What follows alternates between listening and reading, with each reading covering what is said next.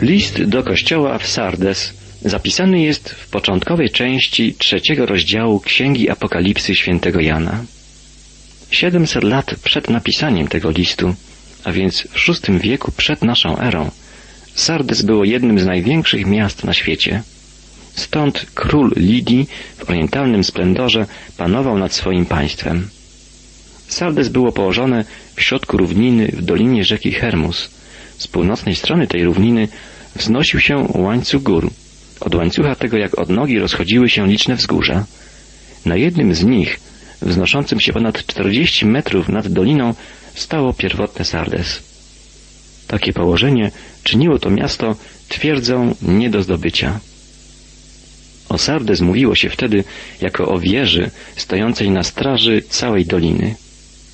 Z czasem jednak powierzchnia wzgórza stawała się za mała dla rozbudowującego się miasta i dlatego Sardes powoli zaczęło stępować ku dolinie, położonej u podnóża góry. Bogactwo Sardes miało legendarne rozmiary. Przez niższą część tego miasta przepływała rzeka, której wody, jak powiadano, w dawnych czasach niosły ze sobą złoto. Największym z sardyjskich królów był Kresus. Jego imię jest nam znane. Mówimy dzisiaj bogaty jak Kresus. To za panowania Krezusa Sardes osiągnęło szczyt swego rozwoju, ale również za jego panowania spotkała to miasto katastrofa. Jak do tego doszło?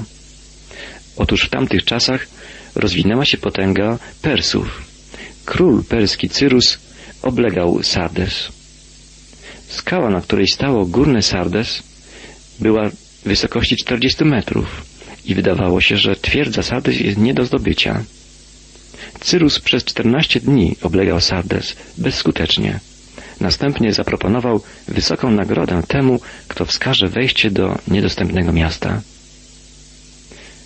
Skała, na której stało górne Sardes, była krucha. Była bardziej podobna do wyschniętej gliny niż skały. Stąd na skale tej tworzyły się liczne pęknięcia i rysy. Pewien perski żołnierz zauważył, jak jeden z obrońców Sardes upuścił poza mury obronne swój hełm. Następnie zszedł po skale, podniósł swą zgubę i znowu wszedł na górę. Żołnierz perski doszedł do wniosku, że na skale tej muszą być rysy, po których zręczni ludzie mogą się wspiąć na szczyt. Pod osłoną nocy poprowadził on tędy perskie wojska. Po wejściu na szczyt Persowie ze zdziwieniem stwierdzili, że na murach obronnych nie było żadnej straży. Sardyjczycy byli tak pewni swego bezpieczeństwa, że nie widzieli potrzeby stawiania straży. I tak upadło miasto Sardes. W ciągu dwóch wieków panowania perskiego znikło ono z kart historii. Później zostało odbudowane i przeszło pod panowanie Aleksandra Wielkiego. Znowu stało się miastem o greckiej kulturze. Historia jednak powtórzyła się. Po śmierci Aleksandra Wielkiego wielu ubiegało się o jego tron. Antioch, władca terenów, na których leżało Sardes, prowadził wojnę ze swoim rywalem, który w Sardes szukał schronienia. Przez cały rok Antioch oblegał to miasto. Jeden z żołnierzy dokonał takiego samego odkrycia jak niegdyś ów perski żołnierz. W nocy z grupą żołnierzy wspiął się po stromej ścianie skały na jej szczyt. Sardyjczycy zapomnieli lekcji historii. Nie było strażników i znowu miasto zostało pokonane z powodu braku czujności. Następnie przyszli Rzymianie. Sardes wciąż było bogatym miastem, stało się ośrodkiem handlu wełną. Powszechnie twierdzono, że właśnie tutaj wynaleziono sztukę farbowania wełny. Tu odbywały się rzymskie procesy sądowe. W XVII roku naszej ery miasto zostało zniszczone przez trzęsienie ziemi. Cesarz rzymski Tyberiusz na pięć lat zwolnił miasto od podatków, również przekazał wielką sumę na odbudowę Sardes, które w ten sposób dźwignęło się z ruin. W czasach Jana, a więc pod koniec I wieku naszej ery, Sardes było nadal miastem bogatym, ale było miastem zdegenerowanym. Nawet dawna wielka cytadela była teraz starożytnym zabytkiem na szczycie wzgórza. Nie było tam już życia ani odważnego ducha. Sardyjczycy, niegdyś dzielni i wielcy, dzisiaj byli jak gdyby złamani, potulni. Dwa razy przez swoje lenistwo doprowadzili swoje miasto do upadku. W atmosferze tego przygnębienia również chrześcijański Kościół utracił swoją witalność. Nie był żywym ciałem, przypominał organizm pozbawiony wszelkich sił witalnych. Do takiego Kościoła skierowane są słowa zmartwychwstałego Chrystusa. Nawróć się. Jeśli nie będziesz czuwać, przyjdę jak złodziej i nie poznasz, o której godzinie przyjdę do ciebie.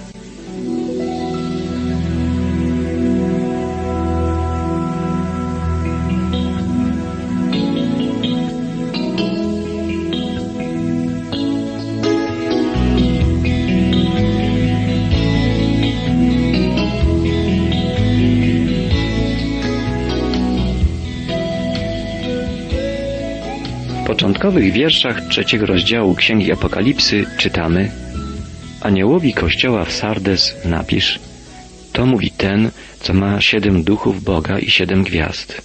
Znam Twoje czyny. Masz imię, że żyjesz, a jesteś umarły. Stań się czujnym i umocnij resztę, która miała umrzeć, bo nie znalazłem Twych czynów doskonałymi wobec mego Boga.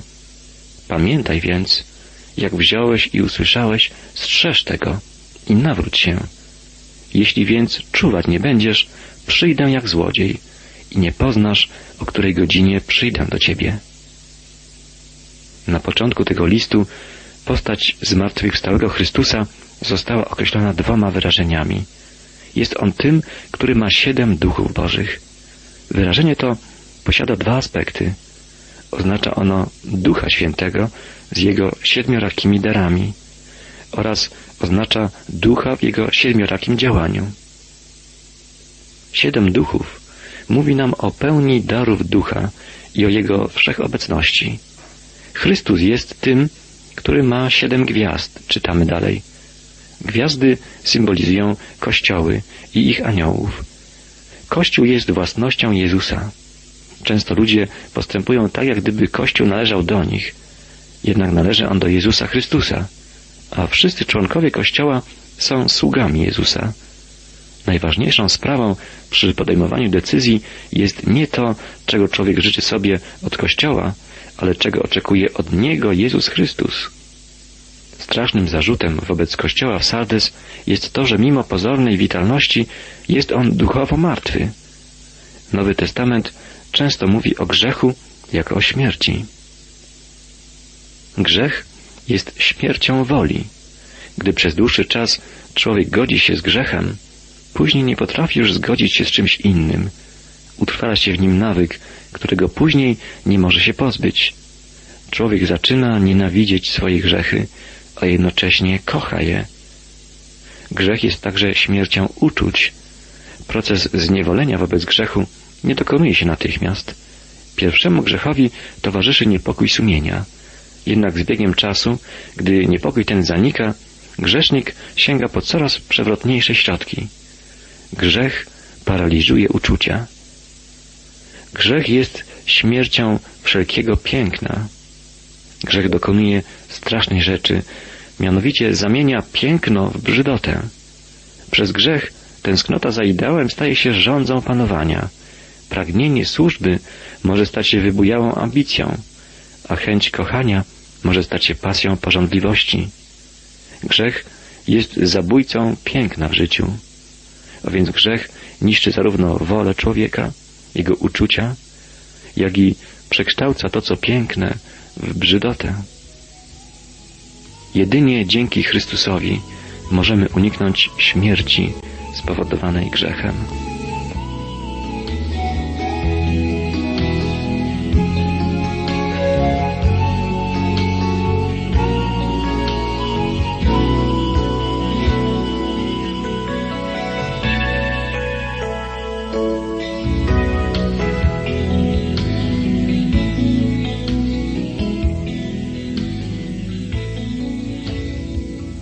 Martwota chrześcijańskiej wspólnoty w Sardes spowodowana była specyficzną sytuacją.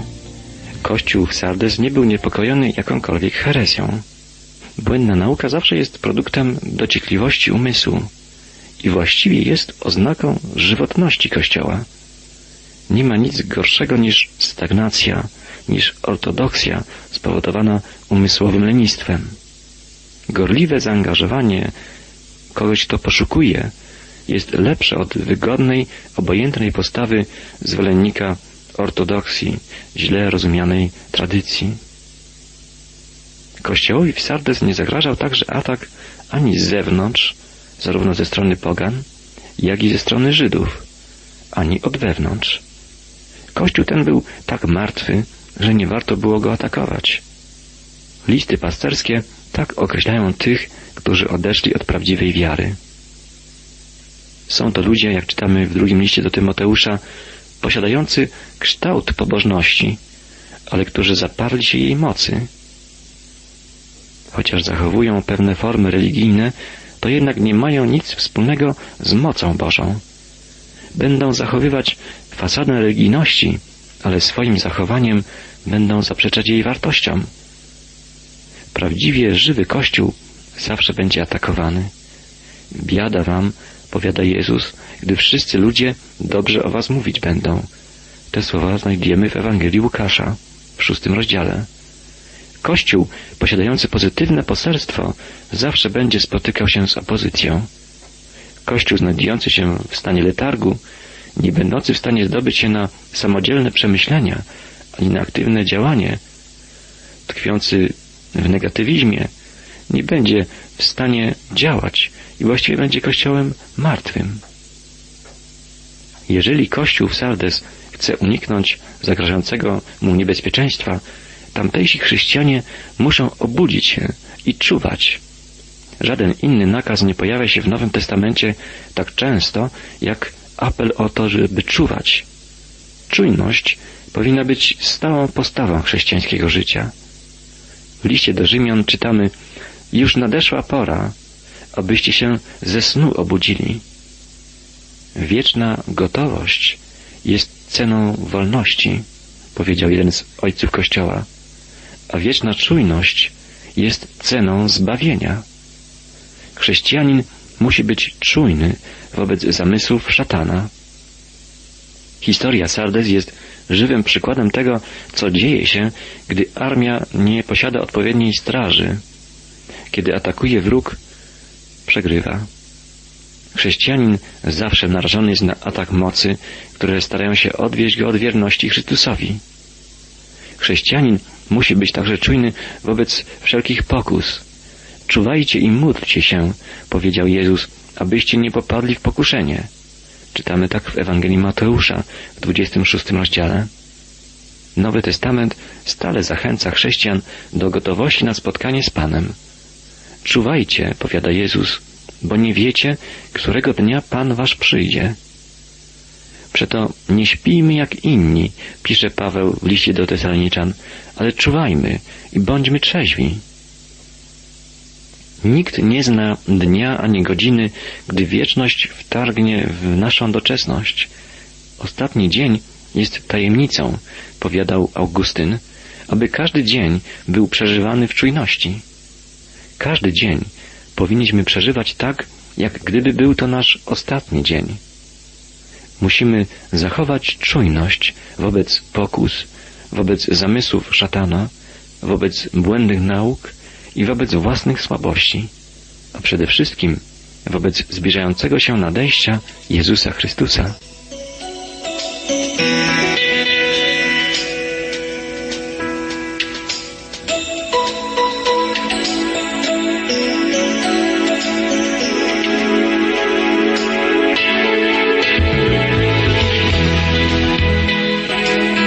Słuchacie Państwo programu Marka Cieślara Wędrówka przez Biblię.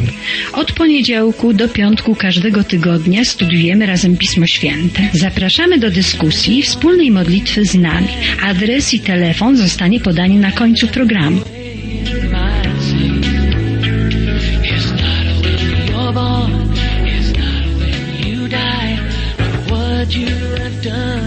Ust Chrystusa pada kilka ważnych poleceń. Jako pierwsze znajdujemy polecenie, nakaz pamiętaj, czego się nauczyłeś i co usłyszałeś.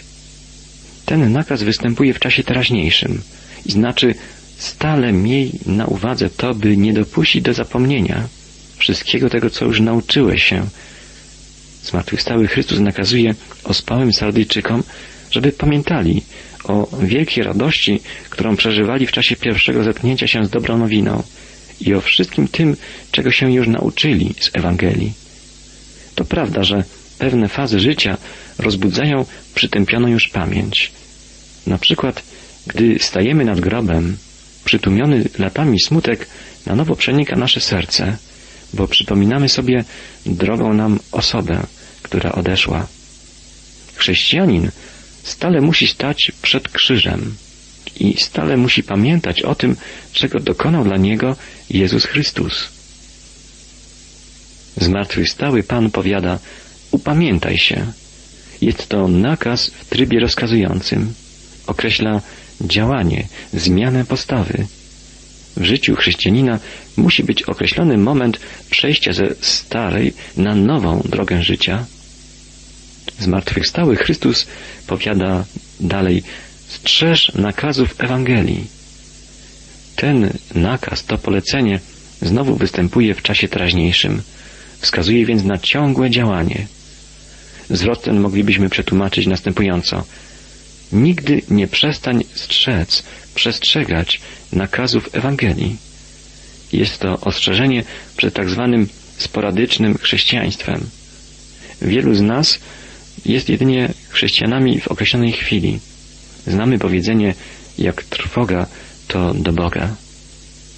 Tymczasem powinniśmy stale być czujni, stale aktywni. Chrystus oczekuje działania od każdego z nas, działania odważnego, wytrwałego i pełnego miłości.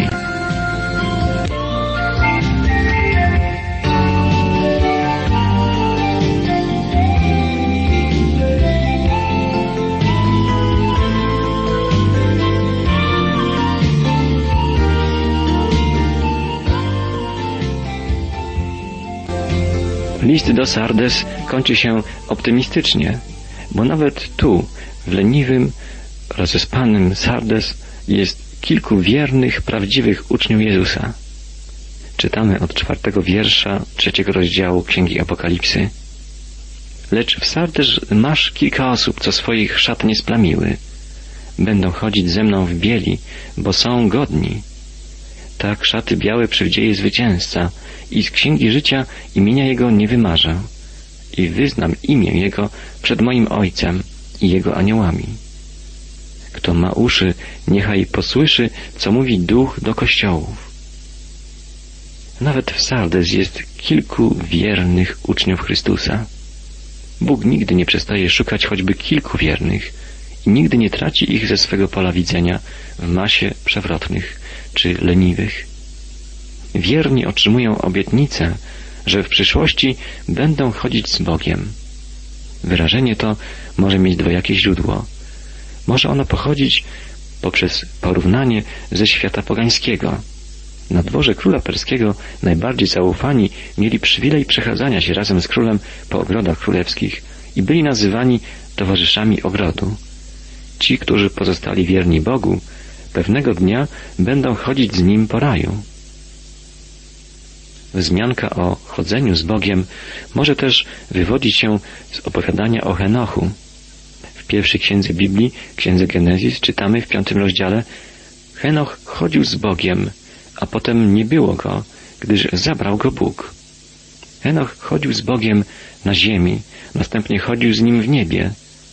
Człowiek, który w bliskiej społeczności chodzi z Bogiem na ziemi, jeszcze bliżej będzie wobec Niego po zakończeniu swego ziemskiego życia. Tym, którzy są wiernymi, dana jest następnie potrójna obietnica. Chrystus mówi, że zostaną oni przyobleczeni w białe szaty. O sprawiedliwych mówi się, że zajaśnieją jak słońce w królestwie Ojca, zaś Bóg przyodziewa się światłością jak szatą, czytamy w psalmie 104. Co może oznaczać więc biała szata? W starożytnym świecie biała szata była po pierwsze symbolem uroczystości. Białe szaty mogą być więc świadectwem tego, że wierni będą gośćmi na przyjęciu u Boga. W starożytnym świecie biała szata była również symbolem zwycięstwa. W uroczystym dniu rzymskiego triumfu wszyscy obywatele ubierali się na biało. Miasto w tym dniu nazywano Urbs Candida, czyli miasto w bieli. Białe szaty są świadectwem nagrody dla tych, którzy odnieśli zwycięstwo. W każdym kraju i w każdym okresie czasu biały kolor jest także symbolem czystości. Dlatego białe szaty mogą świadczyć o czystości tych, których przywilejem jest oglądanie Boga. Błogosławieni czystego serca, albowiem oni Boga oglądać będą, czytamy w Ewangelii Mateusza w piątym rozdziale. Białe szaty mogą też oznaczać zmartwychwstałe ciało, które wierni otrzymają w określonym dniu. Wierni uczniowie Chrystusa będą mieli udział w bieli światła, który jest szatą samego Boga.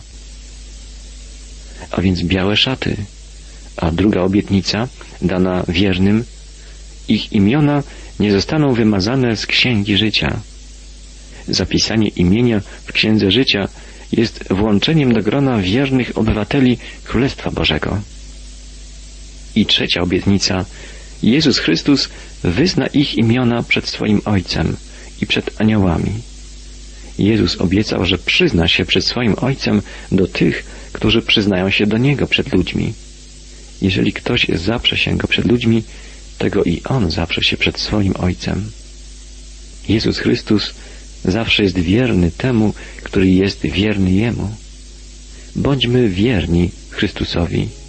Bądźmy czujni, a będziemy żyć wiecznie z Jezusem.